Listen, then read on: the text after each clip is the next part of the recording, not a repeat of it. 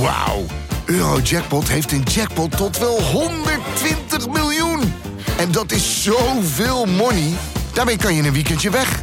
Met je vrienden. In space. Koop je lot in de winkel of op eurojackpot.nl. Eurojackpot.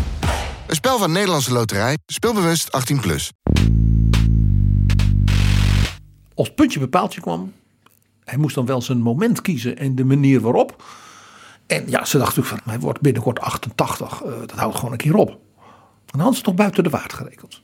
Hij werd door de mensen Soeselgauw genoemd. Het oude oompje. Hij was nog niet weg. Dit is Betrouwbare Bronnen met Jaap Jansen.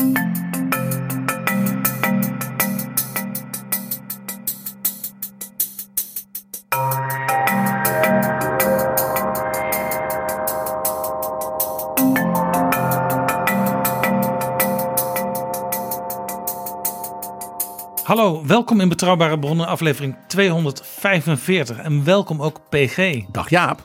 PG, laten we voordat we beginnen even onze nieuwe vrienden van de show verwelkomen. En dat zijn er de afgelopen dagen alweer vijf.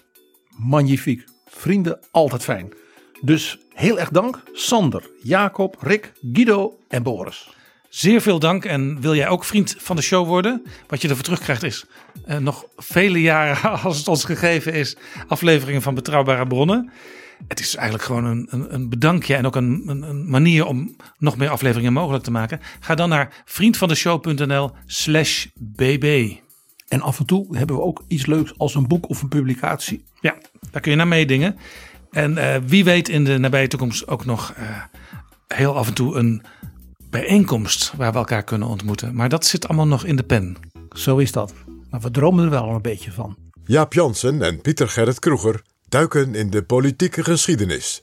PG, we gaan door op eerdere afleveringen, zowel over het verval en het einde van de Sovjet-Unie, als over China, waar we al een aantal keren over gesproken hebben. Ja, en in zekere zin gaan we ook een beetje door op het gesprek wat we hadden met Frans Timmermans, die natuurlijk bij die ondergang van de Sovjet-Unie ja, een ongelooflijk persoonlijke belevenis, ik bedoel een avontuur, ja, met Boris op de tank, om maar zo te zeggen, had meegemaakt. Als nu ook voortdurend, bijna wekelijks, in overleg is met de top van China over de toekomst van de wereld rondom klimaat en geopolitiek. Ja, want het wonder van eh, de klimaattop in Glasgow was dat de Chinese onderhandelaar, vertegenwoordiger van een land wat zich eigenlijk heel lang eh, verzette tegen echt verregaande maatregelen. Want ze zeiden, ja, wij moeten ons eerst nog ontwikkelen.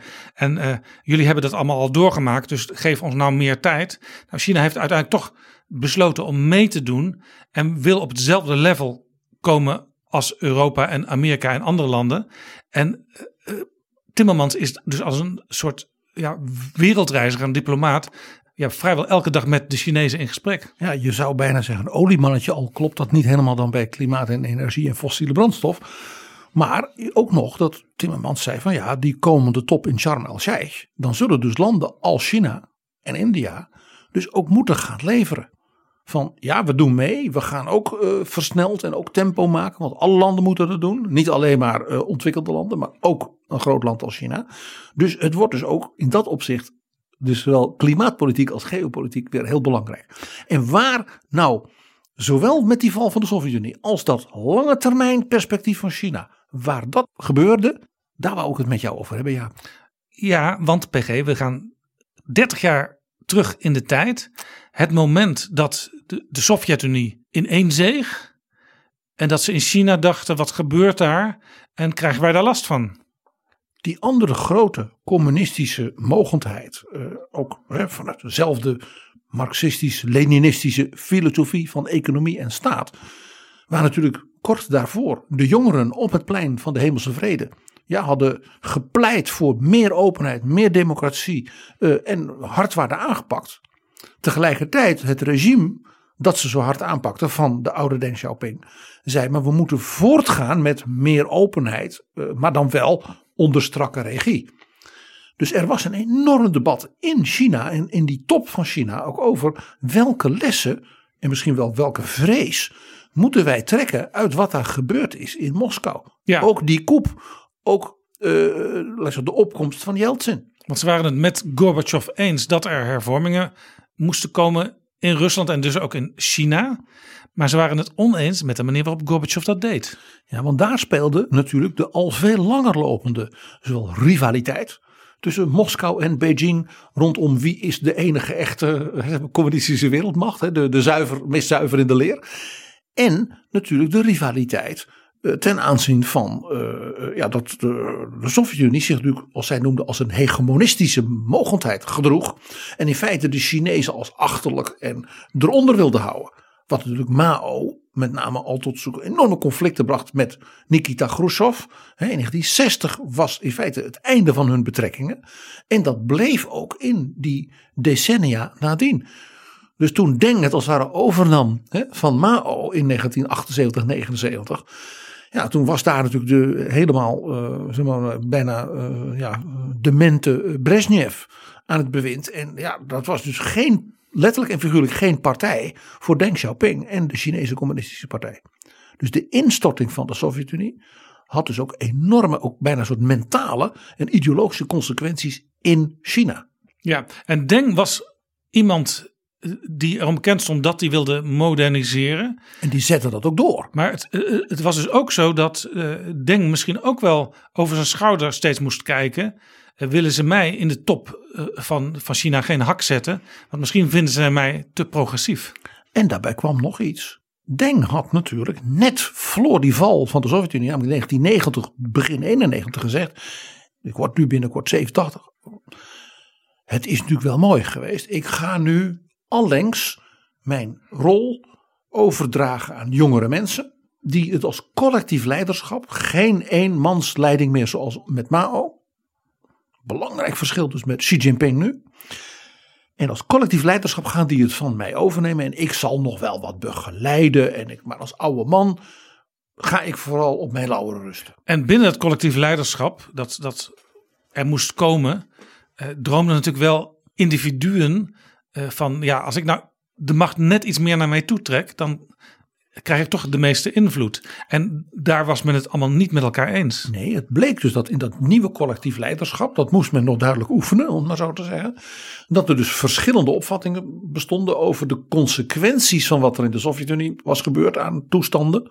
Ook wat betreft de economie en de relaties met het Westen. En ook bleek dat de man die als het ware Deng, zeg maar als een soort ja, leider opvolgen als de, de, de, man die maar, de voorzitter dan van dat collectief leiderschap was, meneer Jiang Zemin. Ja, dat die, laat ik het nou netjes zeggen, niet helemaal het, uh, de, het karakter en de kracht en het gezag had dat ook de oude Deng had. En dat bleek allemaal in die maanden rondom de val van de Sovjet-Unie. En toen deed Deng iets heel aparts. En dat schreef voor China en voor de wereld geschiedenis. Hij ging op reis. Ja. Hij nam de trein. Hij ging op vakantie. Want het was koud. Het was januari 1992. En hij zei tegen zijn vrouw en zijn dochter en zijn kleinzoon en nog wat staf. Van in Beijing is het heel erg koud in de winter. Hij zegt, ik ben een oude man. Het is niet goed voor mijn longen. Ik ga naar het zuiden waar het lekker warm is. Bovendien, uh, het is ook een beetje nostalgie was het. Hij had in China in het zuiden veel vrienden. Hij zegt, ik wil nog een keer naar uh, daar waar ik in 1920 als scholier, 1920, dus 72 jaar daarvoor, als scholier toen op de boot ben gestapt om naar Frankrijk te gaan, om daar te leren. en waar hij dus een van de jonge oprichters van de Chinese communistische jeugd in Frankrijk was. Want zo is hij uiteindelijk leider van China geworden. En dit was ook een beetje zo'n nostalgietrip. Ja, interessant moment overigens, 1992, want het was in Europa het verdrag van Maastricht werd toen geschreven en geaccordeerd. En dat ging over een Europa zonder grenzen. Dat we vrij kunnen reizen, vrij kunnen handelen. En daar werd ook de basis gelegd voor de invoering later van de munt, de euro. De politieke en monetaire unie. Dus Europa was enorm economisch aan het uh, hervormen. Ja, en, en, de, en eigenlijk wat dus Deng in China deed, namelijk de zaak opengooien. Uh, meer ruimte ook geven. dus voor in zekere zin binnen een communistisch bewind meer vrijheden. Ja? Eh, Jacques Delors was een beetje de Deng Xiaoping van Europa. En Deng merkte dus in die maanden voordat hij die wintervakantie nam, dat hij uh, ja, moeite kreeg bij het zich terugtrekken van de zeg maar, ja, wankelmoedigheid, zoals hij dat zag, van dus dat nieuwe collectief leiderschap. Er is een heel bijzonder moment, namelijk 20 augustus van 1991. Meneer Jiang Zemin was op bezoek als dus de nieuwe aanvoerder van China, van dat collectief leiderschap, bij Gorbachev. Nou, je hoort al 20 augustus, dat was hij dus ongeveer de laatste bezoeker voordat Gorbachev naar de Krim ging voor zijn zomervakantie, Ja. waar hij werd vastgezet. En waar die kop kwam. Dus Jiang Zemin komt in Beijing aan en die kop barst in Moskou los. En blijkbaar had dus Jiang Zemin dat helemaal niet gemerkt. Dat daar van alles gaande was. Hij, hij, hij kreeg Gorbachev te zien, eh, maar misschien ook vanuit zijn blikvernauwing, als nog steeds de leider van de Sovjet-Unie. Terwijl dus zeg maar, zeg maar, de twee dagen daarna hij daar op de Krim ja, eh, ineens incommunicado was. En meneer Janajev en wat, nou ja, waar Frans Timmermans zo prachtig over Ja, vertelt. hier zie je dus ook dat eh, blijkbaar de Chinese ambassade in Moskou niet de juiste informanten had. Nee, Dat heb je soms met, met eh, oude vermomde regimes, dat ze gewoon te lang op de oude lijnen blijven doorgaan. Dus de oude Deng die zich dus aan het terugtrekken was als leider. Die denkt ja maar wacht even. Dit is een zodanige ja, omslag. En zij kon natuurlijk ook niet weten of Gorbachev niet gewoon dood was en, eh, en alles. Hè. Ze wisten net zoveel als Yeltsin en Frans Timmermans daar eh, die ochtend bij die tank. De Deng die roept in het uh, Zhonggangdao, dat is, dat is het, centrum van de Chinese partij in de verboden stad, zoals dat het eh, van, eh, van Beijing. Roept dus Jiang Zemin, Li Peng, dat was de premier, en generaal Yang San-kun, dat was de, zeg aanvoerder van het Rode Leger, een- ook een, een beetje zetbaasje van Deng, en ander van het politbureau bij elkaar. En die laat dus Jiang Zemin verslag doen van wat is daar gebeurd. En ja, die heeft dus eigenlijk niet zo heel veel tekst, blijkt dan. En ik heb hier de tekst van wat Deng toen heeft gezegd tegen de top. Als een soort richtlijn, toch nog weer even als de oude baas. Ja, China zal ondanks al dat gedoe in staat zijn dit soort pressie en druk uit het buitenland te weerstaan. Want door onze economische hervormingen en opening naar buiten zijn we sterk genoeg. Het lijkt wel, zei hij, alsof die opening en, die en, en, en hoe, China zich ontwikkelt, alsof daar een soort golfbewegingen in zijn. Dus als we nu vanuit de Sovjet-Unie als daar een soort terugslag zien, moeten we niet meteen in paniek raken. Periodes van snelle vernieuwingen en vooruitgang wisselen af met fasen van consolidatie. De grote veranderingen in de wereld geven ons als Chinezen de kans vooruitgang te maken. Maar mist China die kansen en grijpt ze die niet, zullen anderen dat doen en dan raken wij achterop. En vergeet niet dat nadruk op groei en vooruitgang, dus development in de economie, niet betekent dat China Marx, Lenin en Mao vergeten zou. maar heel interessant PG, dat Deng hier zich heel erg bewust is van de voortschrijdende globalisering. Wij kunnen gebruik maken, als we het goed spelen, van wat er in de rest van de wereld gebeurt. Exact. Dus ook die openheid is ook nodig om te zien wat er elders gebeurt. En dat was natuurlijk meteen zijn kritiek impliciet op die koeplegers in Moskou. Die, zeggen van, die denken dat ze die zaak weer kunnen, als we dat dicht doen. Die willen terug naar vroeger, eh, naar de Brezhnev-tijd. Vergeet het maar. Ja, in feite autonomie zonder strategisch te zijn. Ja. Nou, Deng denkt, dat is helder. En gaat dus weer verder met zijn pensioen, langzaam afbouwen. En merkt dan in die weken daarna dat dus dat politbureau zonder hem vergadert en dat daar dus meningsverschillen ontstaan. En dat ze een compromis sluiten, hè, met, eh, met name dus premier Li Peng was meer van de harde, beetje, beetje, beetje de Sovjetlijn. Eh, en Zhang Zemin was dus, ja, wilde dan wat bemiddelen, die Ja. was niet krachtig. En dan brengen zij naar buiten een stuk en dat heet de proclamatie van de campagne Zhengdun. En Zhengdun is het woord voor consolidatie. Dat woord gebruikte natuurlijk Deng zelf. Ze gebruikten dus zijn woord. Ja. Periode van grote snelheid en dan even weer consolidatie. En nu werd dus consolidatie niet als ontwikkeling, als het ware, een soort organisch in de economie en de samenleving, maar van bovenaf afgekondigd. Ja, en ook consolidatie misschien wel als een soort belofte dat in ieder geval niet de kant van Rusland zou opgaan, namelijk ineenstorting. En consolidatie van wat we nu hebben bereikt qua opening en dit en dit gaan we even afremmen. Dat is mooi die oude ding, maar hij is nu toch zo langzamerhand weg. Wij Ja. gaan het nu doen. Ja. He, dat, daar zit natuurlijk ook een element van die generatiewisseling in. En er werd dus gezegd, ja, door de vrijheid die maatschappelijke sectoren en ondernemingen in China hebben gekregen, denk ook de nieuwe technologie vanuit het Westen en zo, waar we mee samenwerken, zijn er onevenwichtigheden en ook tekorten ontstaan in de economie. Ja, het is bijna alsof ik Xi Jinping anno 2022 hoor. Ja, het is af en toe, het is 30 jaar geleden, maar het is of het vandaag is. Ze zeiden, wij merken hierdoor ook dat er daardoor geldontwaarding, er komt inflatie in China. Dat betekent dus dat de gewone man zijn, zijn, zijn, zijn yuan minder waard is en dat is slecht. Dus we moeten als het ware de economie gaan dempen en afremmen vanwege een dreiging van inflatie en on, zij noemden het onevenwichtigheden. En dat kan door centraal geleide inperkingen te brengen in dus de economische versnellingen en openheid. Deng leest dus dat, die, dat stuk in de, hè, de, de People's Daily, hè, de, het Volksdagblad. En die ontploft. Want die denkt, ze gebruiken nu mijn analyse van snelheid Ja. aan dan consolidatie. Maar trekken de verkeerde consequenties daaruit. Maar ze zien dat niet als een organische ontwikkeling die je moet bijsturen, maar ze willen dat van bovenaf gaan opleggen. Dat is de oude economie, zouden wij zeggen. De oude, de, de, niet de nieuwe bestuurscultuur, ja. Ja, schrijftafel-economie in feite. En hij denkt, hoe laat ik nou blijken aan mijn opvolgers dat ik niet tevreden ben, zonder dat ik de macht of ze afzet, want dat kon hij natuurlijk niet. En hij deed dus iets heel erg deng. Denk aan onze eerdere aflevering een keer over eh, eh, de samenwerking van Nederland met China. Hè, die via het onderwijs ineens Ja. weer kon gebeuren. Deng gebruikte weer het onderwijsbeleid, want dat was, lag hem zeer na aan het hart altijd, als signaal van politieke verandering.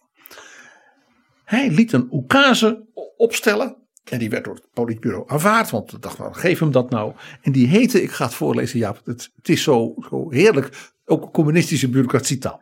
De circulaire over het uitvoeren van onderwijs in patriotisme. In basis- en voortgezet onderwijs in heel het land. Met behulp van film en televisie. Wat stond er in die oekase? De jeugd in China moest ruimer en bredere politieke opvoeding krijgen. Wat hij daarmee dus bedoelde was, zie wat er onder Gorbachev fout gegaan is. Dat idee dat je als het ware het communisme van binnenuit kon hervormen, binnen de communistische lijnen, en je tegelijkertijd je economische analyse, want dat was wat Denk zei, niet klopt, hè, van perestroika. Glasnost was een verkeerde analyse en perestroika was een verkeerde analyse. Dus hij zei, wat is de goede analyse? Je moet de jeugd de ruimte geven zich te ontwikkelen. Moeten dus ook verder mogen kijken. Ja, dan alleen maar de marxistische ideologie. Maar hij zegt dat de, eh, de vooruitstrevende krachten uit het verleden. Dus niet alleen maar van na 1949 en Mao. Die moeten aan de jeugd worden overgebracht. Zodat de jeugd leert ruimer te denken. En ook innovatief te denken. En niet alleen maar ingeperkt te worden in de ideologie. Ja, mocht de jeugd ook al naar het buitenland gaan om daar enkele jaren te studeren? En dat was precies natuurlijk een van die dingen. Ook in de samenwerking met Nederland. Hier in die circulaire hoor ik natuurlijk weer eh, de president Lu Jiaxi van de Academie van Wetenschappen. Met wie ik toen zo heel veel gesprek heb gevoerd in Beijing en ook in Den Haag. Precies die manier van denken. Nou, eh, daarmee gaf hij dus aan dat dat Zhengdun, die consolidatie. hè, hij zei niet dat hij daar tegen was, maar hij gaf aan, nou voor de jeugd wil ik in elk geval juist nog verdere verruiming. Dus dat was een heel helder signaal. En dan heeft hij in december, dus de maand van de ondergang van de Sovjet-Unie, een soort gesprek als vervolg op dit, deze oekase en dat, die campagne Zhengdun-consolidatie.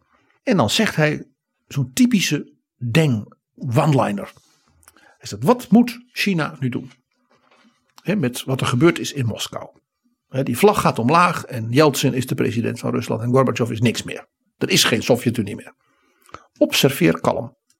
Hou vast aan je lijn. Antwoord sober. En zorg dat je dingen gedaan krijgt.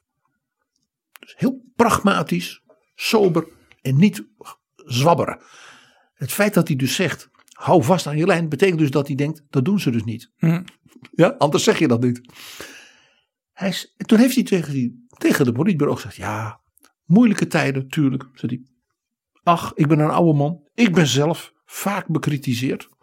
Ik ben drie keer uit al mijn functies gezet in de tijd van AO. Dat wisten ze natuurlijk allemaal goed. Maar elke keer kwam ik weer terug. Ik heb mijn troepen slagen zien verliezen. Maar toch de eindoverwinning laten halen. Hij was natuurlijk ook militair geweest, Ja. ook in de tijd van de Lange Mars. Dit was natuurlijk ook van, ik ben afgezet, maar ik kwam altijd weer terug. Dat was natuurlijk ook een signaal weer naar zijn opvolger. Ik ben nog niet weg hoor jongens, ik let op. Ik Ja. zit er nog bovenop. Ja. En toen zeiden ze, ja maar wat is er nou fout gegaan? Discussie over de Sovjet-Unie. Nou zei hij, dat kan ik jullie vertellen. Ik citeer letterlijk. De Sovjet-Unie faalde in het tijdig hervormen van de economie. En de leiding daar hield de communistische partij als organisatie en ook als ideaal niet ferm overeind. Hier hoor je natuurlijk zijn kritiek op Gorbachev. In plaats daarvan begonnen ze een wapenwedloop met de Verenigde Staten. SDI. Ja? Een wedstrijd gingen ze voeren. En wat leidde dat toe? Tot verspilling van welvaart. Die het leven van de gewone mensen in de Sovjet-Unie niet hielp verbeteren. De Sovjetleiders zelf leefden er overigens lekker van. Maar het volk niet. Dit zei hij dus. Tegen zijn eigen opvolgers en dus de top van China. Dit was zijn analyse. Dus hij zei, de Sovjet-Unie heeft dus wel een fout gemaakt bij Glasnost, namelijk die opening. Maar dan moet je wel je idealen, dus je marxistische ideologie, hè, dat zoals hij de overeind houden. Dat deden ze niet. En bij de economie snapten ze niet hoe ze moesten hervormen. En gingen ze dus ja, investeren in bewapening. Dat bedoelde hij met name in de Brezhnev-tijd. Hij zei dat konden ze helemaal niet betalen. En dat leidde dus tot een economische neergang voor de gewone Sovjetburger. Nou ja, de, de verhalen, er was niet eens eh, zeep voor de mijnwerkers om ze schoon te maken. Met andere woorden, toen het politbureau en de mensen daaromheen dit, dit hoorden, dachten ze, ja, we moeten misschien toch betere plannen gaan maken en ook laten zien dat er iets van terecht komt. Ja, en hij merkte dus eh, dat zijn kritische kanttekeningen, eh, eh, ja, dat er was, ja, ja, ja, ja, ja, maar eh, er gebeurde niet zoveel. Er was geen eensgezinde krachtige leiding. Als Deng Xiaoping van één ding nou niet hield, was een leiding die niet eensgezind was en niet krachtig. Dat was duidelijk. Maar ja, wat kon hij doen? Hij was met pensioen. Maar PG, hij was met pensioen, zeg je. In feite was hij nog wel de grote man van het land. Ja, natuurlijk. Hij was natuurlijk de, de, de, eh, ja, de belichaming van de, de modernisering van China. En van dat de mensen weer hoop hadden op een beetje welvaart. Minder repressie. Dus je zou kunnen zeggen, er was een, een formele leiding, het, het politbureau, en een informele leiding. En dat was in feite nog steeds Deng. Als puntje bepaaltje kwam. Hij moest dan wel zijn moment kiezen en de manier waarop. En ja, ze dachten natuurlijk van hij, is, eh, hij wordt binnenkort 88. eh, dat houdt gewoon een keer op. En dan hadden ze toch buiten de waard gerekend. Hij werd door de mensen Soeselgauw genoemd. Het oude oompje. Hij was nog niet weg. Maar hij ging wel weg. Hij ging op vakantie. Want het was koud in Beijing. Dus hij ging naar het zuiden. Nou, eh, het Rode Leger, waar hij altijd heel veel steun had ge- gehad. Die zeiden, wij organiseren dat. Hoeft u het politbureau niet meer lastig te vallen. Dus het politbureau en de staf van zeg maar, de politieke leiding wist van niks. Dat heeft hij dus bewust gedaan. Dus het Rode Leger had een mooie trein, speciale trein voor de oude man. En dan kon hij naar het zuiden, waar de zon scheen, waar het een beetje lekker warm was. Goed voor zijn hè, stramme ledematen. Ja, trouwens ook nog een, een, een subliminal signaal, zou je kunnen zeggen. Het leger staat achter mij. Ja, je hebt het heel begrepen. En ik ga naar het zuiden. En in het zuiden, daar ja, heb ik allemaal warme gevoelens. En die mensen misschien voor mij ook wel. Nog iets interessants. Omdat het dus een privé vakantiereis was. En het politbureau het niet wist. Was natuurlijk ook de staatsmedia volstrekt niet op de hoogte. Dus één ding in dit verhaal moet je goed onthouden. De eerste drie weken van die vakantiereis waar wij nu mee samen met Deng hè, eh, op, op, naar het zuiden rijden. Waren er geen media bij. Was dat ook een beetje omdat Deng natuurlijk wist dat eh, de hoofdredacteuren en de directeuren van de media, ja, die zaten gewoon s'avonds te borrelen met de leden van het politbureau. Ja, dat was natuurlijk MSM. Dat was het kartel dat vanuit het politbureau werd aangestuurd. Ja, in dat soort landen, een, een echte dictatuur heb je dat, ja. Jij voelt hem wel. En toch, en dat gaan we, gaan we ook een aantal fragmenten laten horen. Van Deng onderweg op reis, in de trein, op een boot. Wat hij allemaal deed, en in fabrieken en met mensen praten op straat. Want de plaatselijke, zeg maar de lokale tv van al die zuidelijke provincies, die waren dus helemaal verrast Ja, de burgemeester zei: Weet je wie er morgen op bezoek komt?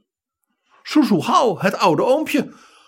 Nou, dus de mensen stonden daar dan op het plein voor het station. Ja. Hè? En dan allemaal met bloemen en te zwaaien en klappen. En de plaatselijke. En hij sprak dan de plaatselijke eh, televisie toe. Of de, met de burgemeester. Of gewoon met de mensen op straat. En dat werd dus nu dan plaatselijk uitgezonden. Die beelden zijn gelukkig natuurlijk bewaard. En er is een prachtige compilatie. En die heb ik gevonden, Jaap. En nou, eh, jij bent zo ontzettend goed in die techniek dingen.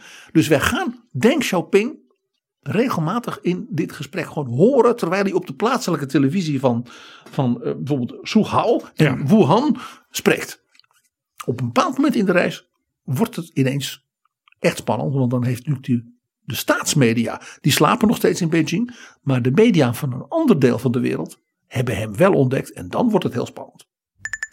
Dit is Betrouwbare Bronnen. We zijn nu op 17 januari 1992 vroeg in de ochtend in het Centraal Station van Beijing. En daar vertrekt dus die speciale mooie trein van de legertop met daarin Deng Xiaoping, zijn vrouw, zijn dochter, zijn kleinzoon, waar hij heel erg dol op was. Er was een laatkomertje in zijn gezin. Zijn gezin was heel erg vervolgd in de culturele revolutie. Dus die waren pas veel later, hadden die ook als er een gezin kunnen vormen. Hij had dus op hele hoge leeftijd toch nog een kleinzoon gehad Ja, en hoe oud was dat jongetje op dat moment? een jaartje of zes, zeven. Er zijn hele leuke foto's ook van dat hij, dat hij hem voorleest. En dat hij uit het raam wijst naar zijn kleinzoon van moest kijken. Ja. Dus het was dus een familietrip. En het was een beetje een nostalgietrip. Hè, naar zijn, zijn eigen tijd als scholier. Eh, en vrienden.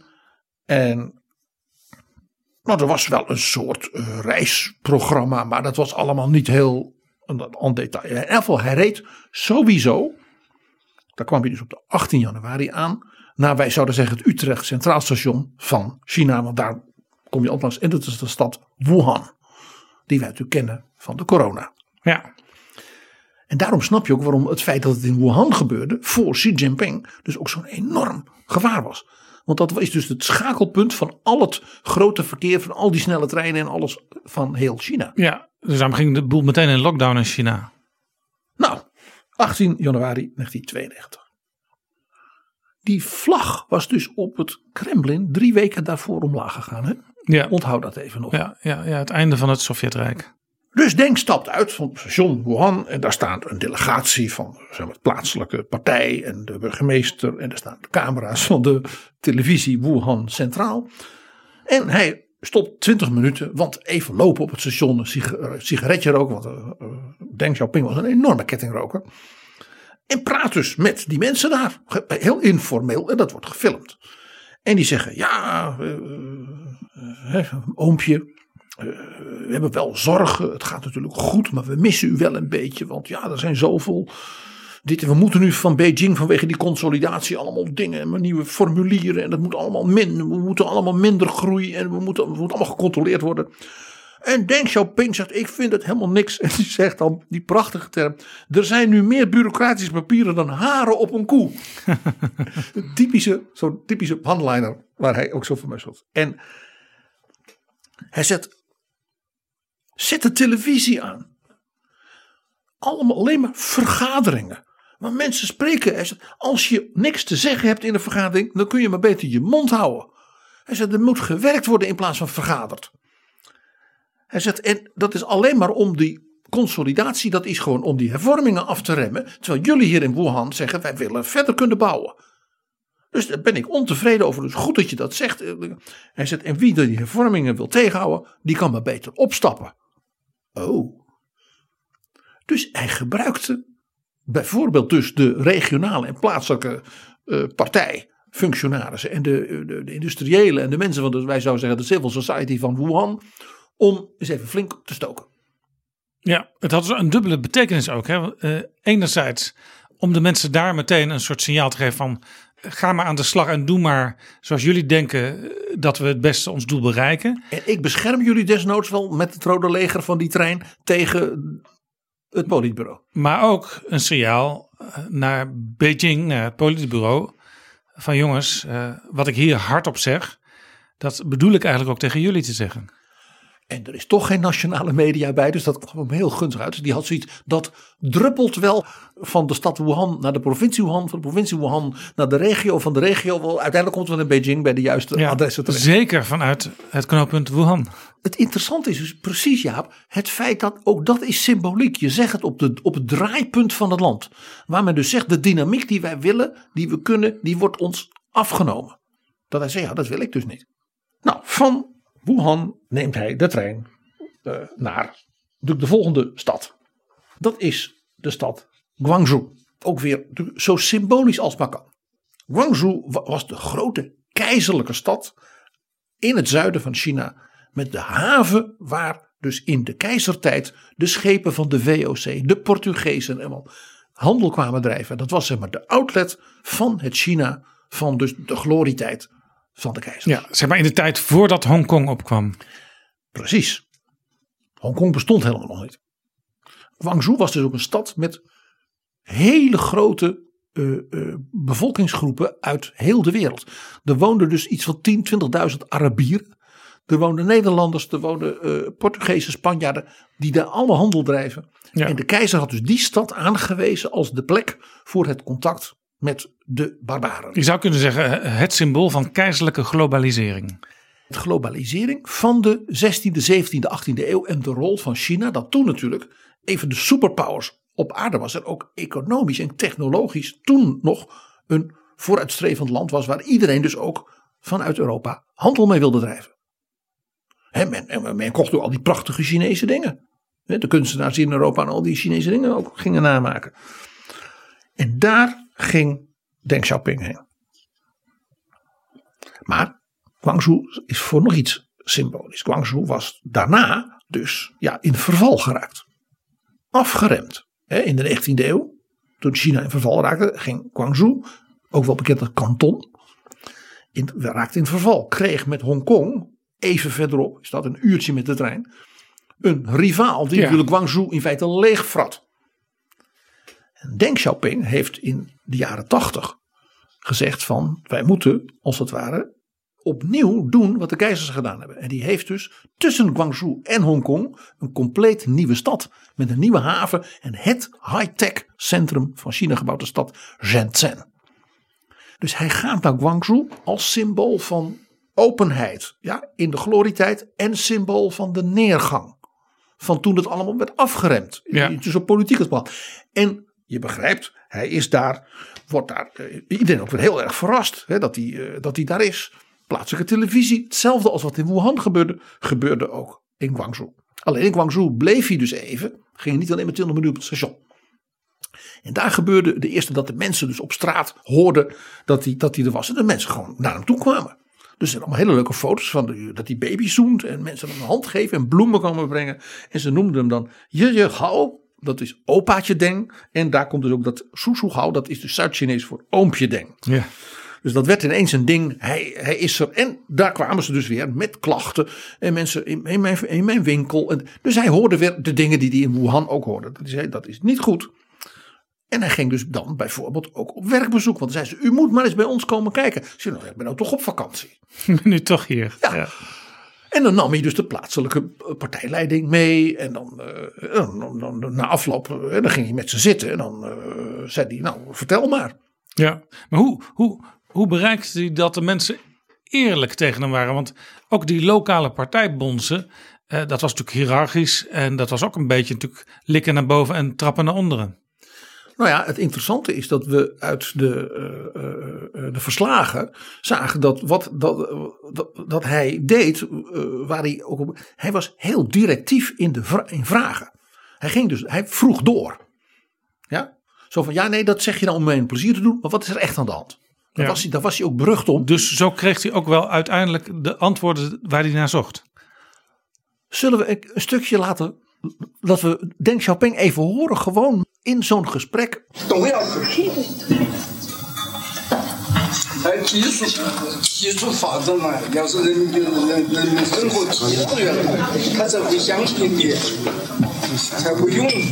Wat zegt hij hier, PG? U wilt meer tempo kunnen maken. Dat moet u doen. China moet tempo maken. We moeten tempo maken. Dus hij moedigt aan. Laat je dus niet eh, afremmen. Dat was natuurlijk gewoon voor de plekke natuurlijk onmiddellijk duidelijk dat hij daarmee in feite een soort contra-advies gaf ten opzichte van wat er uit Beijing als orders waren gekomen. Ja, dat kwam dus ook PG een beetje eh, doordat ze nog niet helemaal in de peiling hadden hoe ze eh, de fouten die Gorbachev maakte in Moskou moesten interpreteren. Eh, een aantal leden van het politbureau hadden dus het idee van laten we maar even op stabilisering varen. Eh, want te progressief beleid kan ook die fouten realiseren die ze in Moskou hebben gemaakt. Nou een beetje dus de lijn van de koplegers. En die dus dat begrip consolidatie, Zhengdun van Deng Xiaoping in zijn opvatting dus misbruikten voor een verkeerde koers. En, van, en kijk, in die provinciesteden, zeg maar in Zuid-China, daar was men natuurlijk niet alle dagen bezig met de discussie in het politbureau Nee, over nee. zijn we het eens met Na- Janajev of met Gorbachev. En daar stonden ook niet de opiniepagina's in de krant van vol. Nee, maar die hadden natuurlijk wel ook het nieuws gevolgd. Die hadden ook drie weken geleden die vlag voor het laatst zien dingen. En die hadden ook gedacht, wat gebeurt hier? En onze, ons oompje, opa Deng, hè, eh, Jojo Hao, heeft zich teruggetrokken. Wat Ja. moet er met China Ja, gebeuren? nee, en als ze ergens natuurlijk goed zijn in het lezen van eh, dubbele bodems in teksten, dan is dat in China. Al eeuwen ook voor Mao en Deng. Precies. En in Guangzhou gebeurt dus iets. En dat draait eigenlijk dat hele verhaal om. Wat ik zei al, de media van de officiële media uit Beijing waren er niet bij. Wel de plaatselijke televisie.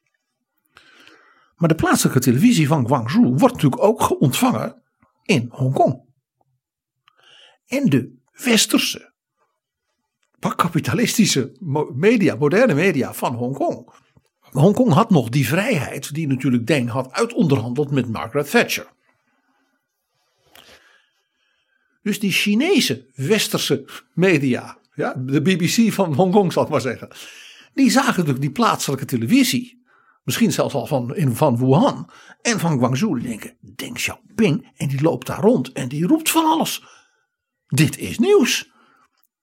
Dus de stad Guangzhou wordt ineens overvallen door tientallen camerateams uit Hongkong. die verslag wilden doen van de vakantie van Deng Xiaoping. En als ze het in Hongkong zien, dan zien ze het ook in de rest van de wereld.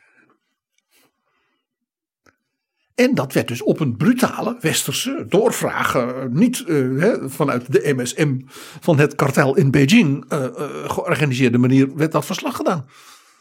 Daar werden dus daar werden foxpopjes op straat van. Daar zeiden we zijn blij dat J.J. Gouden weer is en er moet weer. Ja. Dus de mensen gingen allemaal dingen roepen. En denk zei helemaal mee eens. Ja? En, ze, dus, en ze liepen dus met hem mee over straat en dan bij die werkbezoeken. Deng Xiaoping 抓住时机发展自己，关键是发展经济。只要是讲效益、讲质量、搞外向型经济，就没有什么可以担心的。Dus ineens begon die reis een soort uh, verhaal te worden. En één ding was duidelijk: hij ging niet morgen weer terug naar Beijing. Hij was maar net begonnen. Hij kreeg er steeds meer zin in. Dat was ook heel opvallend. Dat merk je dus ook aan de, de, de foto's en de verslagen. Dat Deng werd weer helemaal jong. Ja, het effect was natuurlijk ook van zo'n reis.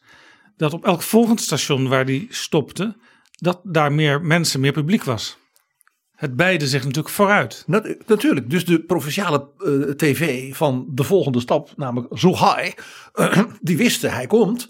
En de jongens van uh, de Hongkongse media hadden natuurlijk gezegd: wat is de, hoe is het itinerarium van de reis? Oh, hij gaat naar Zhuhai en dan, oh, hij eindigt dan in Shanghai voor het nieuwjaarsfeest. Dat, hè, dan gaat hij met uh, vrienden en dan krijgt hij zelfs nog gewoon speciaal vuurwerk voor zijn verjaardag, zijn 88e verjaardag. Dus die gingen natuurlijk een heel media-ding plannen. En dachten dat kunnen we verkopen aan CNN en aan. Ja, dat was natuurlijk. Ja, dat is kapitalisme. ja.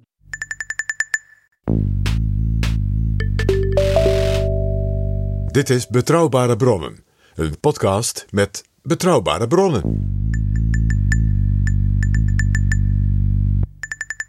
De volgende stap in de reis, want hij kreeg er dus steeds meer zin in, was: weet je wat, we gaan met de boot.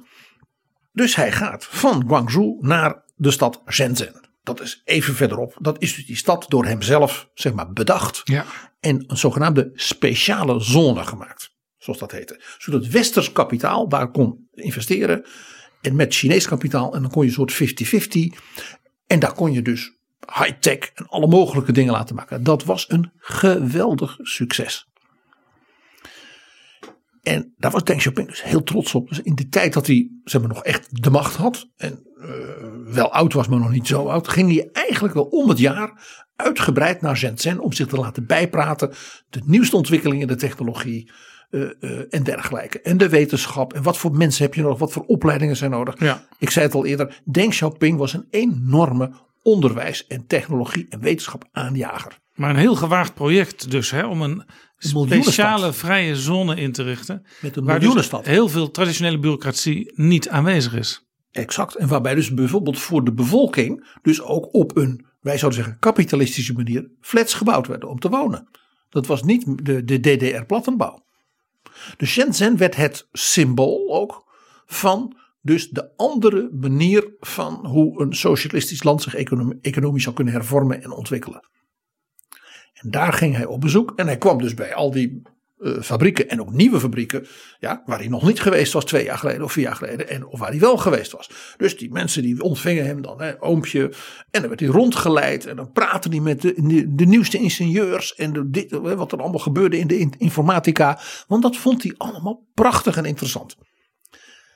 En dus hij liet zich bijpraten over ja, dat dus die nieuwe regels vanuit uh, Beijing, dat die dus betekent dat allerlei investeringen werden uitgesteld of niet doorgingen. En dat de groei daardoor omlaag ging.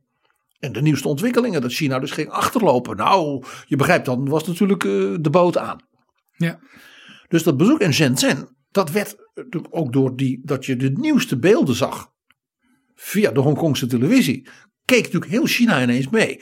En die zagen hoe dat Shenzhen zich de voorbije jaren nog meer had ontwikkeld. En dat mensen dachten, ja, dat willen we. En ze zagen ook dat Deng hier blij mee was met die enorme ontwikkeling. De mensen konden ook zien dat de oude baas weer helemaal jong werd. Dus iedereen zag ook dat stagnatie niet de bedoeling was. Precies. En in Shenzhen, daar was een, een aanlegstijger. Ik zeg, de plaatselijke partij had geregeld dat er een soort, een soort boot was. Met gezellige kamers en weet je wel, een mooie soort, soort cruiseschip. Dat de Parelrivier zou afvaren van Shenzhen naar Zhuhao. En aan het eind van de Parelrivier heb je natuurlijk de stad Shanghai. Dus niet meer met de trein, maar met het bootje. Er zijn dus erg leuke foto's van Deng met zijn kleinzoon en de familie en zijn staf. En natuurlijk al die camera. Die camerateams zijn allemaal, we gaan mee. Ja, maar eigenlijk een beetje een, een traditioneel beeld zo in zo'n boot.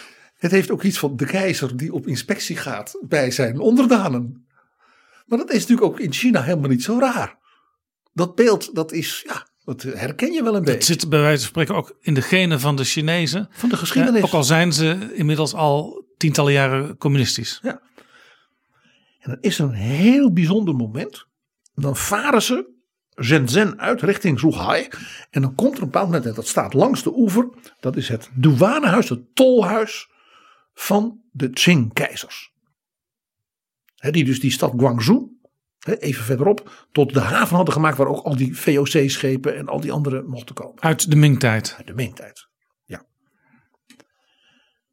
En men zegt van ja, dat is. Ja, zegt Deng Xiaoping, dat weet ik. Hij zegt dat is uit de tijd dat dus de westerse landen hier kwamen en dus China ja, economisch ingehaald hadden en China ten onder ging. Dat was zijn analyse. Ik lees nu voor wat hij letterlijk aan boord tegen zijn reisgenoten zei. Wij Chinezen werden vernederd door de imperialisten toen.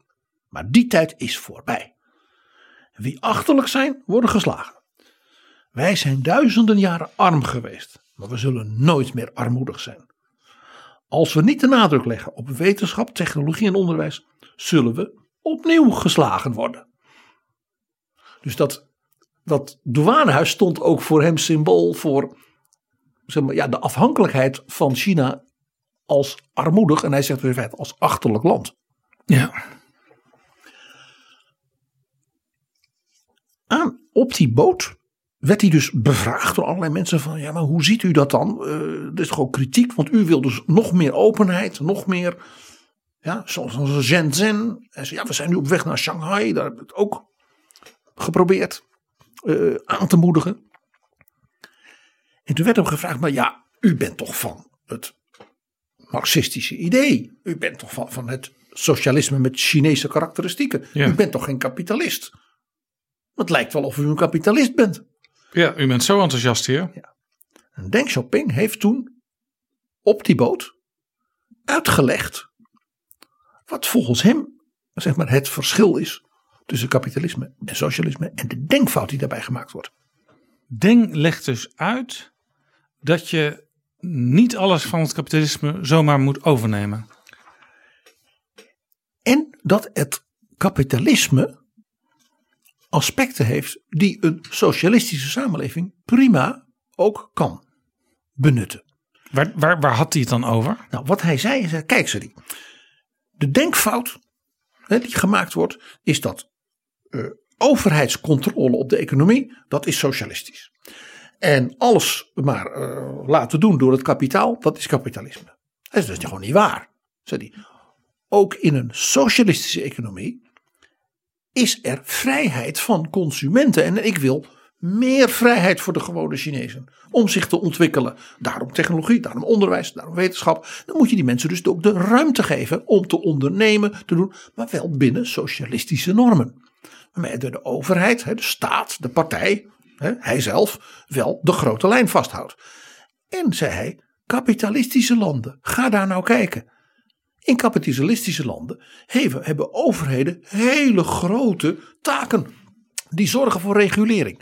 Die zorgen voor wettelijke systemen. Die, die heffen belasting. Die doen, ja, hij zegt, die zorgen, die investeren in technologies en die ze- in onderwijs. Sterker nog, in een eh, verder ontwikkeld kapitalisme heb je zelfs checks en balances in de vorm van bijvoorbeeld autoriteit financiële markten, autoriteit consument en markt, et cetera, et cetera. En hij zei dat zijn wel kapitalistische economieën en kapitalistische staten. Maar de, hoe ze dingen organiseren, daar kun je dus als socialistisch land heel wat van leren. Ja. Zonder dat je zegt we kopiëren dat en we maken een, sociaal, een, een kapitalistisch China van. Wij blijven, zei hij, trouw aan de grote gedachten van Marx en Lenin en Mao. Zei hij. Maar binnen daarbinnen geef je natuurlijk mensen wel de ruimte zich te ontwikkelen. En daarmee dus ook het socialisme naar een hoger plan te tillen. Dus hij zei: het gaat hier dus om methodieken en niet om, als het ware, ideologische doelen. Ja, interessant. Hij zegt dus dat je, dat je ook als socialistisch land, socialisme met Chinese karakteristieken, in feite helemaal qua structuur niet zoveel hoeft te verschillen eh, met bijvoorbeeld Europese landen. Nou, eh, zoals ik eerder zei, eh, zijn grote vriend en adviseur, president Lu Jiaxi van de Academie van Wetenschappen, die zei altijd: wij kunnen als China van een Nederland, van Finland, van Zweden heel veel leren. Want ja, dat zijn westerse, Europese, kapitalistische samenlevingen. Dus zoals China zal dat niet worden. Maar kijk nou hoe u in Nederland uw onderwijs organiseert. Kijk nou hoe ze in Finland de innovatie doen. De helft van het BBP van, van Zweden en van Nederland gaat via de overheid. Dus dat is toch een beetje socialistisch, als het ware. Nou, Mark Rutte zegt, er is geen socialistischer land dan Nederland. Hè, dus die zit op de lijn van Deng. Dus die zei ook van, en daar kunnen wij dus heel veel van leren. En dat wil ik, dus ik wil al die rapporten van de OECD en van, van de Nederlandse regering en van uw WRR en van de Universiteit Wageningen, die wil ik allemaal hebben. Want die vertaal ik dan wel naar onze manier en onze aanpak in China. Die zal natuurlijk anders zijn, maar China is ook heel anders dan Nederland qua ontwikkeling. Ja. Wij zijn lang nog niet zo ver. Die manier van denken van Lu Jiaxi merk je dus bijna letterlijk op de boot bij Deng Xiaoping, waarin hij als het ware kort en bondig, zoals hij dat altijd het college gaf, over hoe hij keek Ja. naar socialisme, kapitalisme en de toekomst van China. Ja, je had dus, dus met die Lou die jij hebt ontmoet, dat heb je uitgebreid be- besproken in een eerdere aflevering van Betrouwbare Bronnen, waarnaar we zullen verwijzen in de beschrijving van deze aflevering. Eh, maar die Lou die was dus een eh, ideologische verwant van Deng. Dat waren vrienden al uit de jaren 50. Nou, Deng zegt in die beelden die wij vonden nog iets heel interessants. Hij zegt: Kijk, wat is het nou de taak van een socialistische economie en een socialistische staat? Die zegt: Kijk, je moet er dus voor zorgen als bewind dat de mensen zien dat dat socialisme werkt. En daar gaf hij dus, ook dus herkenbaar kritiek op de Sovjet-Unie met name ook op Gorbachev. Dat zei, het is natuurlijk heel mooi om te roepen, we gaan hervormen, we gaan openen. En, ja, je hoort hem gewoon zeggen, glasnost, parastrojka. Hij zegt, als de gewone Chinees niet merkt hè, dat het zijn kinderen beter gaat.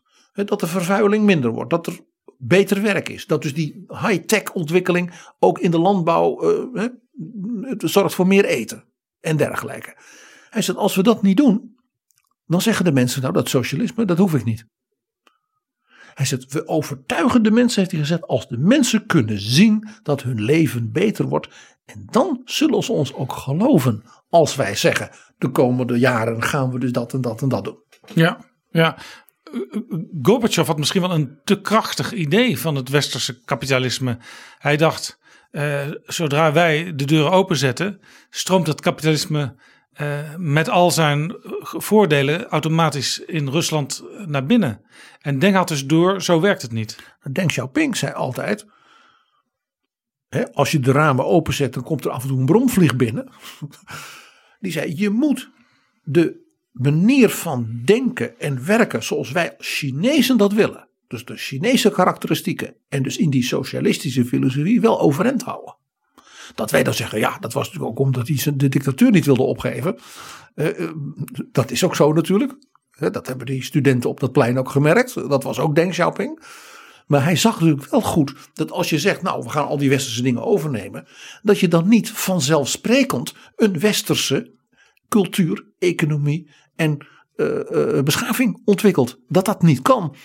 En dat dat natuurlijk is ook de tragiek van zowel Gorbachev als van Yeltsin geweest. Die dacht, als wij nou een westerse hervorming doen, met westerse economen die ons gaan vertellen hoe dat moet, met een soort Big Bang. Hè? In Polen was dat gelukt. Ja, maar Polen had natuurlijk toen al de armen van de EU, van Duitsland en van de samenwerking hè, die, die door Delors mogelijk was gemaakt. Die dus Polen hielp. Ja. Dat had natuurlijk Yeltsin niet. Nee, En Polen liet zich dat ook gezeggen, want die wilde maar wat graag bij het westen van Europa aansluiten. Ze wisten als ze die stappen zetten, dan konden ze mee gaan doen. Deng Xiaoping zag dat dus. Vandaar dat hij zei, Gorbachev heeft in feite zowel bij Glasnost als bij Perestroika precies de verkeerde analyse gebruikt. En hij gebruikte dus deze reis omdat als het ware ook buiten het politbureau, dus buiten de politieke klasse in Beijing, bij de gewone Chinees, het bedrijfsleven, de, de burgemeesters, de, de plaatselijke mensen in dat zuiden van China, waar men dus die openheid wilde. Want dat, was, dat waren zijn fans, om maar zo te zeggen, om dat tot hen door te laten dringen. Nou, dus hij komt al varend met zijn bootje aan in Shanghai, in Zhuhai. En daar nam hij dan de trein naar Shanghai. En ja, daar zou hij zijn voor het nieuwjaarsfeest. Dat is in China altijd eh, wat later dan eh, bij ons eh, in januari. Ja, want het was inmiddels 31 januari. Ja. En inmiddels was met dank van, aan de, de Hongkongse verslaggevers in de hele wereld en met name ook in Beijing doorgedrongen wat hier gebeurde. En daar zag men natuurlijk de beelden van de oude Deng die weer helemaal jong was en eh, stond te praten met mensen en weer orders zat te geven alsof er niets gebeurd was. En, ja, wat doen we nu?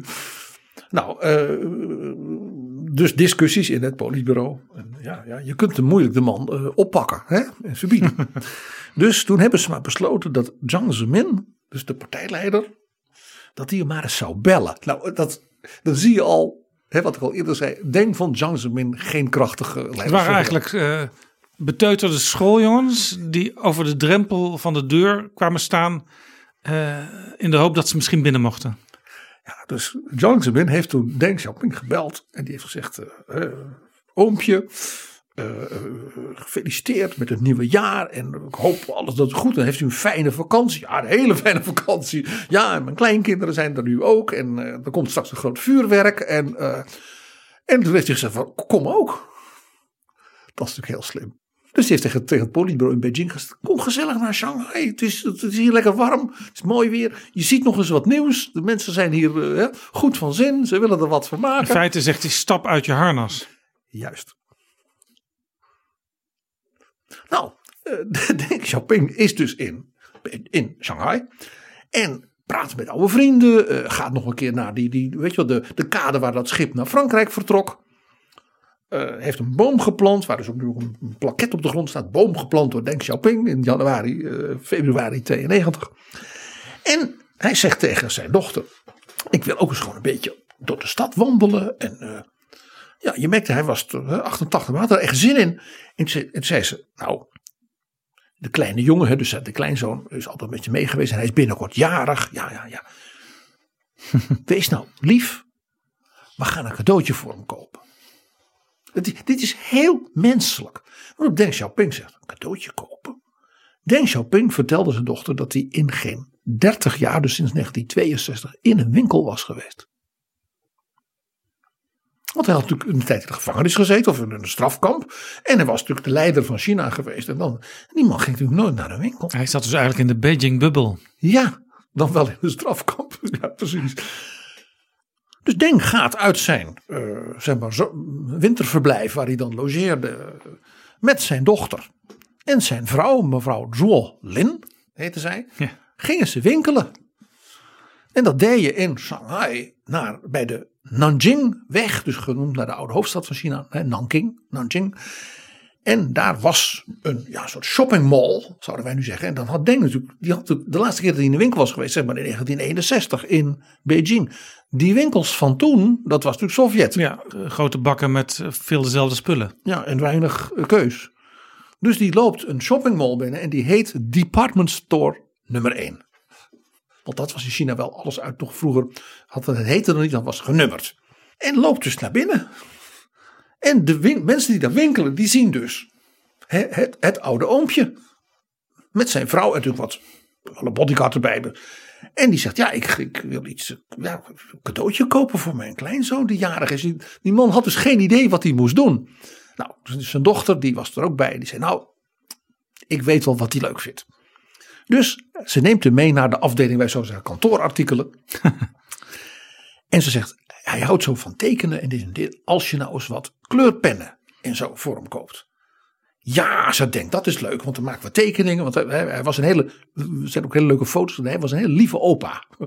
Dat, Ging hij zelf mee helpen tekenen? ja, dus dat vond hij mooi.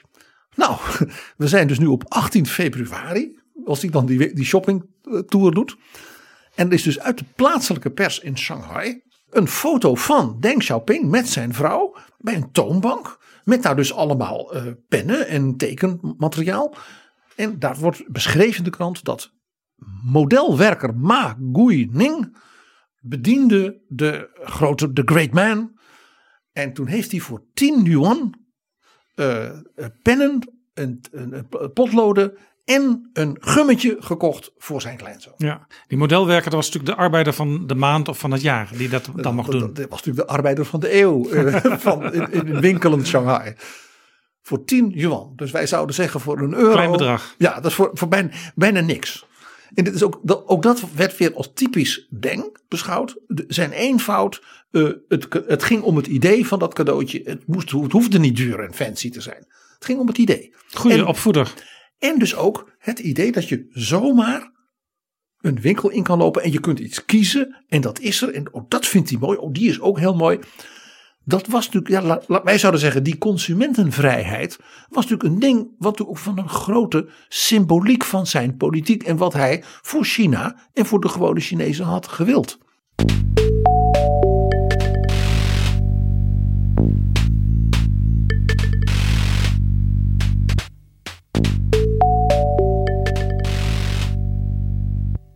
In Beijing was het effect natuurlijk dat de mensen die het eigenlijk wel met Deng eens waren, en dat gold met name voor de vicepremier Rong.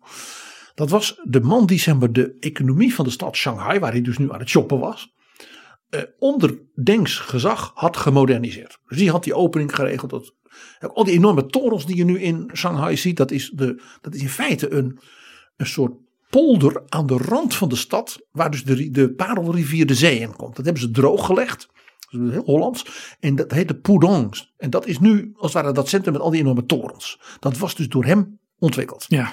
En Deng had hem dus naar Beijing gehaald als zeg maar, de man die zijn economische ideeën zou garanderen na zijn dood. ja. En zou kunnen voortzetten ook op andere plaatsen. En die werd dus door die eh, eh, eh, consolidatiecampagne in feite opzij gezet. En die begon dus te organiseren in Beijing. Dat er werd gezegd, ja, wat Deng zegt. Dus al die uitspraken hè, die we ook net hoorden eh, van hem op die boot en dergelijke. Die werden dus genoteerd, werden rondgestuurd. En daar werd als het ware een soort campagne gemaakt tegen die consolidatiecampagne. Ja, hij, hij was dus in feite ter plekke in Beijing Denks campagne aan het ondersteunen. En hij wist ook, als mij dit lukt, dan zit ik gebeiteld en dan kunnen we eindelijk doorzetten wat Deng echt wil. En volhouden. Dat hij ook zei, hou de koers vast. Antwoord sober en krijg dingen gedaan. Die, die, die kernbegrippen van, van, van, van Deng. Dus toen werd gedacht van we moeten dit als ware bij elkaar brengen tot een soort publicatie. En dat eh, werd ook eh, voorbereid. En dat werd genoemd de Nansun Tanhua. En Nansun, dat was een begrip dat iedere, zeg maar, ge, zeg maar ge, opgeleide Chinees die iets van de Chinese geschiedenis en politiek wist, onmiddellijk begreep. Want Nansun Tanhua, dat, dat, dat was in, uit de 17e eeuw, dat was, waren de woorden van de zuidelijke reis. Van de keizer. Van keizer Kangxi. In 1684. Dus, dus eh Deng kreeg hier een, een soort keizerlijk gewaad aangemeten. Juist door zijn aanhang in Beijing werd gezegd, zoals keizer Kangxi toen, nadat hij zijn bewind had gevestigd, eh, dus naar het zuiden ging om te kijken en de mensen daar aan te moedigen. Zo heeft Deng Xiaoping dat nu ook gedaan. En iedereen wist dat die reis van eh, ke- keizer Kang, eh, dat die eh, ook wel de zuidelijke inspectietour werd genoemd in de Chinese eh, geschiedschrijving, de bureaucratie. En dat dat begin was van een enorme periode van economische bloei. Met bijvoorbeeld zo'n stad als Guangzhou, hè, als haven die hij dus had aangewezen. Met, nou ja, met dat douane ding. Dat hele verhaal heeft daar natuurlijk mee te maken. En het is heel fraai. Want Deng toen deed. Toen Deng dat hoorde, zei hij, nou dat is mooi. En dat ze dus mijn woorden verspreiden, dat is prima. Eh, maar ik vind die term Nang Sun Tanhua, woorden van de zijdelijke reis, dat is mij een beetje te. Want ik, ik wil niet geassocieerd worden met een keizer. Ik ben maar een gewone jongen van China. Zoals Ja, hij dat het was niet sober. Nee, niet sober. Misschien wel doelmatig, maar niet zo.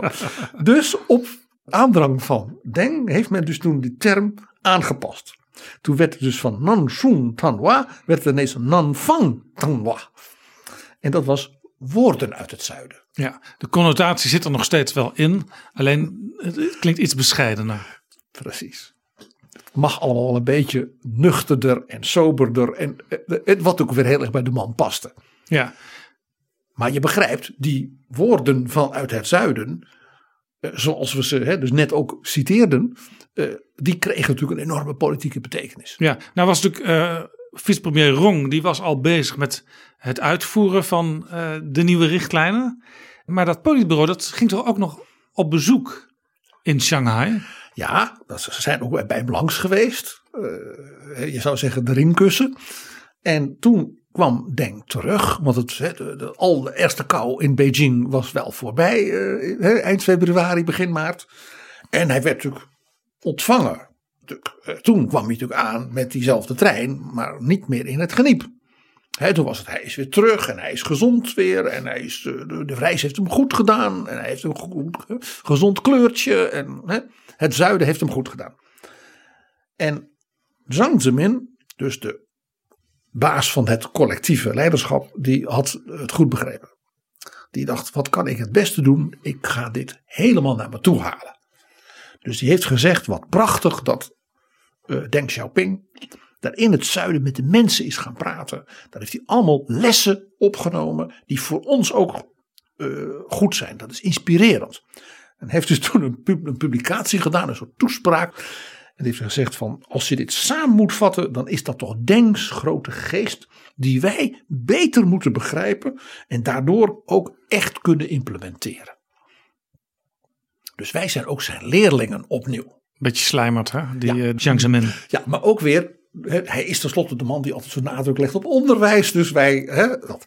En hij heeft gezegd, en als je nou samenvat wat de visie van Deng is op hoe China zich moet ontwikkelen. En daar komt dus dat punt van die quote die we lieten horen aan die boot, socialisme en kapitalisme. Hoe hij zegt eigenlijk de visie van, van Deng, en dat is ook onze visie natuurlijk, is een socialistische markteconomie. Dat kennen we, dat begrip. In Europa noemen we dat sociale markteconomie. sociale marktwirtschaft. Eh overigens, de man daarvan was ook 87 toen hij zei van ik moet er nu mee stoppen. Konrad Adenauer. Ook 87.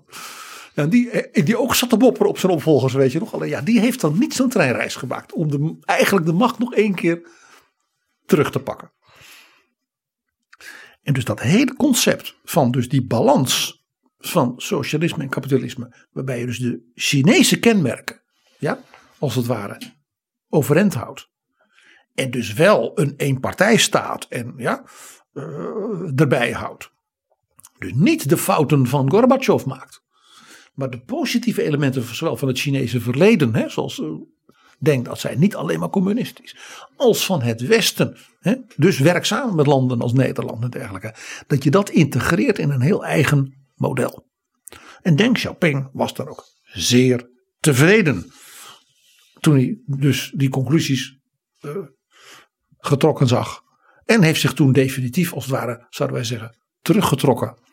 Eh, en hij is vijf jaar later, eh, omdat hij, hij kreeg natuurlijk een bepaald moment Parkinson, is hij op heel hoge leeftijd eh, overleden. 1997. En zo zie je hoe dus die val van de, van de Sovjet-Unie. De koep, ja, met Jeltsin op die tank, eh, met naast hem Frans Timmermans. En die vlag die gestreken werd, kerstavond, op het Kremlin. Hoe die dus ongelooflijk doorwerkte in dus dat andere communistische land. En dus het grootste land op aarde. En, en nu dus ook een van de echte grote wereldmachten. Ja, want wij keken in Europa met grote ogen naar die momenten in Moskou. Maar dat deden ze natuurlijk in Beijing ook. Natuurlijk. Zij deelden natuurlijk in een aantal opzichten een gemeenschappelijke ideologie. Hoe verschillend men, men ook was gaan denken, hoe, hoezeer dat tot conflict had geleid. Maar zoals Deng ook zei, dit hervorming en openheid betekent niet dat China Marx, Lenin en Mao ooit vergeten zou. PG, dankjewel voor dit verhaal. Je hebt in je onderzoek, om dit verhaal te kunnen vertellen, heb jij iets gevonden wat ik wel heel fascinerend vind. Eh, want in het verhaal wat je eerder in Betrouwbare Bronnen vertelde over eh, jouw reis met minister Deetman. eh, dat was eigenlijk een reis om de band met China vanuit Nederland weer te herstellen op uitnodiging van de Chinezen. Nadat er in Nederland een aantal jaren eerder bijna een kabinetscrisis was geweest over de verkoop van onderzeeboten aan Taiwan. En Deng Xiaoping toen persoonlijk ingreep van we zullen die Nederlandse een lesje leren. En toen, zo bleek ook achteraf uit gesprekken die wij in China hadden, ook persoonlijk weer ingreep van die les hebben ze nu wel geleerd. Die straf voor die Nederlanders die moeten we eh, opheffen. En dat doen we door te zeggen ja maar we gingen toch samenwerken in wetenschap en onderwijs. En waarom komt die minister niet? Heel slim. Ja. En zo kwam ik dus in Beijing. En jij las precies daarover iets in de verzamelde werken van Deng Xiaoping. Ja, in deel 2 van Selected Works of Deng Xiaoping In het Engels gedrukt in China. Ja. En dat zijn eh, dus toespraken, artikelen en andere dingen van de jaren 1975 tot 1982. Ja. En wij zijn nu op 4 januari 1981. En Deng Xiaoping ontvangt een senator uit het congres in Amerika. En dat is een partijgenoot van de dan net aantredende president Ronald Reagan. Die dus twee weken daarna wordt geïnaugureerd als de nieuwe president. Ja, en dat waren China-kenners vanuit de Amerikaanse politiek, eh, maar ook eh, fervente pleitbezorgers van Taiwan als onafhankelijk land. Ja, dat waren fans van Taiwan. Dat was kapitalistisch, dat was westers en, dat ging, en Amerika beschermde dat. Ja, dat was dus niet het Taipei, zoals de Chinezen het zien, een afvallige provincie. Precies. En van Reagan en zijn sterk conservatieve anticommunistische achterban in de Republikeinse Partij werd verwacht dat hij dus Taiwan weer zou erkennen of iets goeds zou doen voor Taiwan. Maar ze wilden natuurlijk ook met China en met Deng Xiaoping blijven samenwerken tegen die vreselijke Russen. En dat wilde Deng Xiaoping natuurlijk ook. Dat was de oude koers van Mao met Kissinger, waar we het onlangs ook in betrouwbare rollen over hadden. Dus Dus Deng die ontvangt die Amerikanen en die senator en die praat en die zegt ik hoop dat eh, meneer Reagan eh, de goede banden met China voortzet en we gaan samen dit doen en samen dat doen. En dan ineens zegt hij ja even wat betreft Taiwan. De kwestie Taiwan is voor China niet iets die we inleveren om dan samen met u tegen de Sovjet-Unie te doen. En nu lees ik voor de Engelse tekst van wat Deng daarop zei.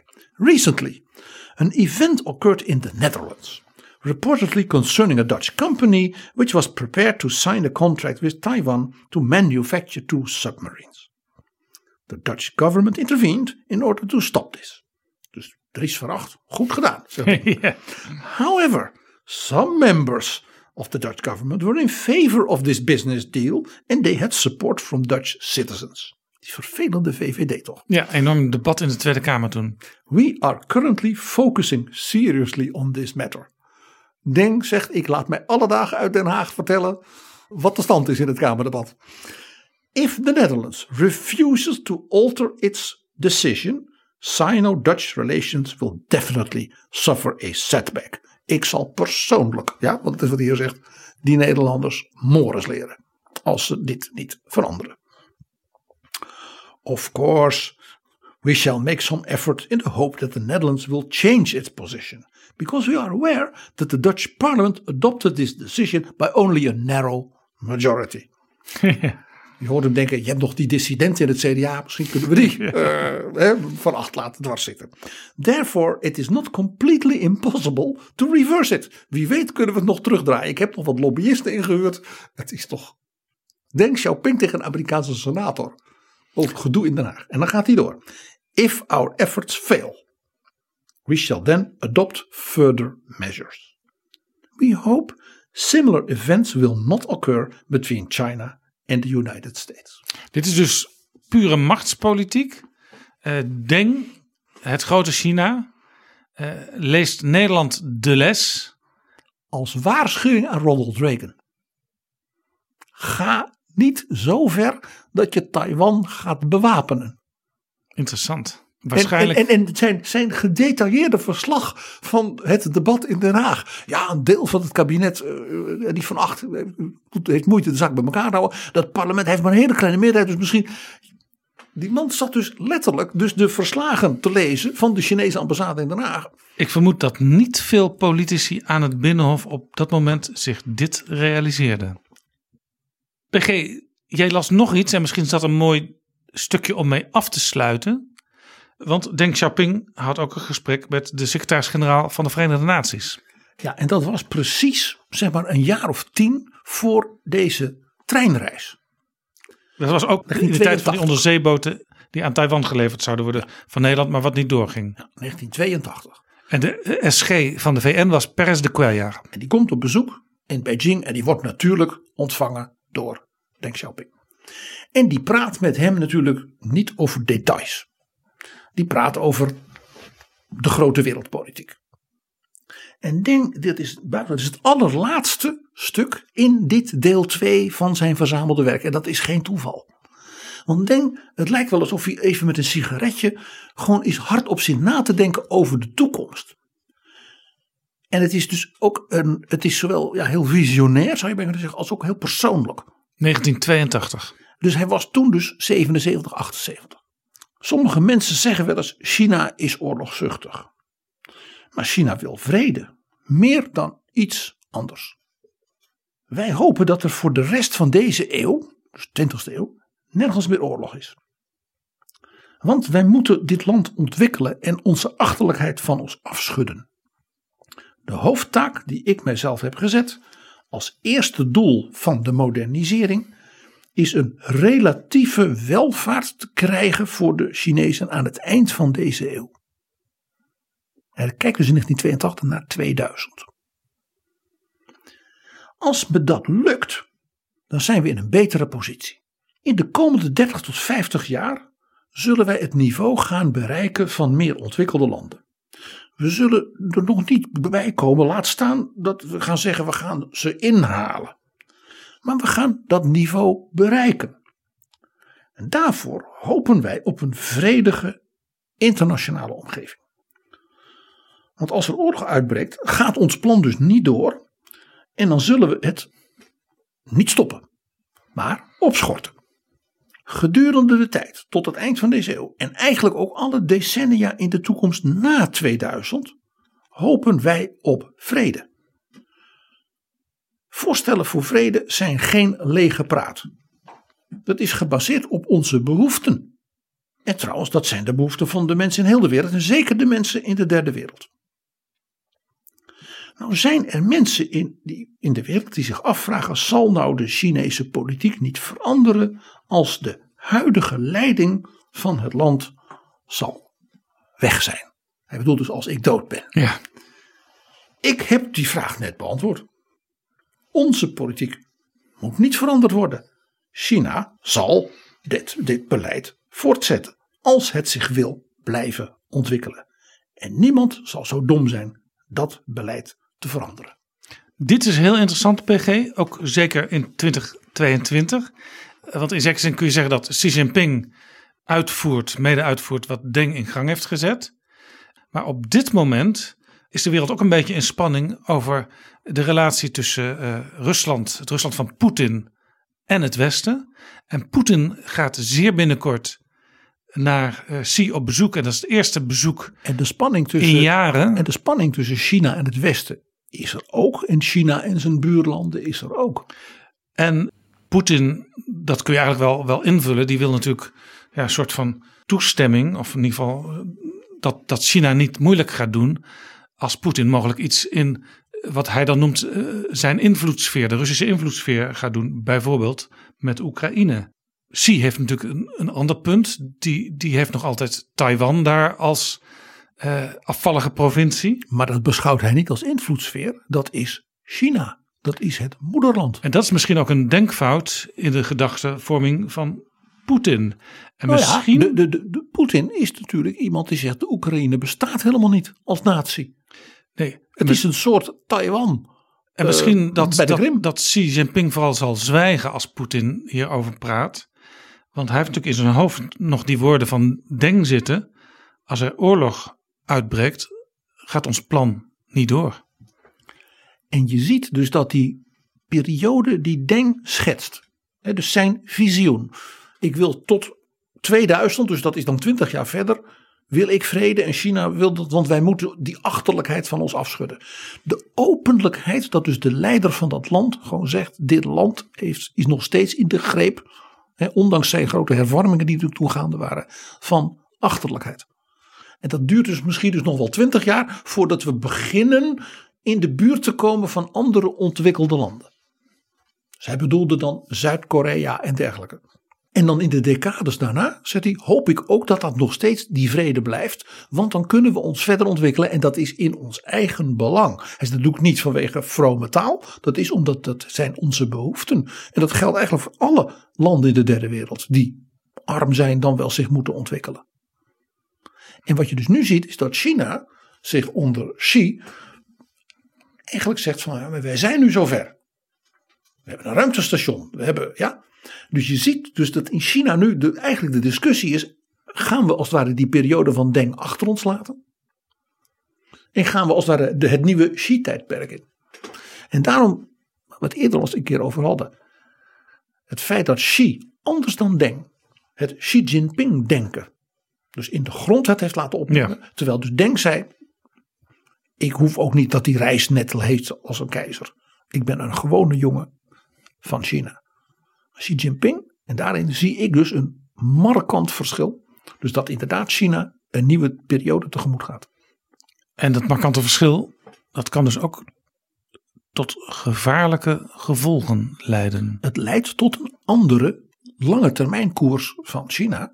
En het interessante zal dus zijn is of Xi Jinping in de komende maanden op weg naar die zeg maar, derde termijn die hij er zou krijgen, wat in feite een soort termijn voor het leven is, of hij het soort visionair verhaal als Deng Xiaoping hier had als oude man, of Xi Jinping dat ook voor China zal brengen van de komende 30, 50 jaar, die kant wil ik op.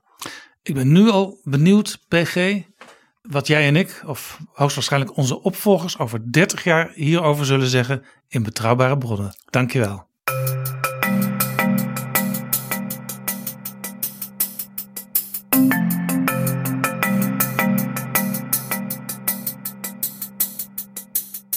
Zo, dit was Betrouwbare Bronnen aflevering 245.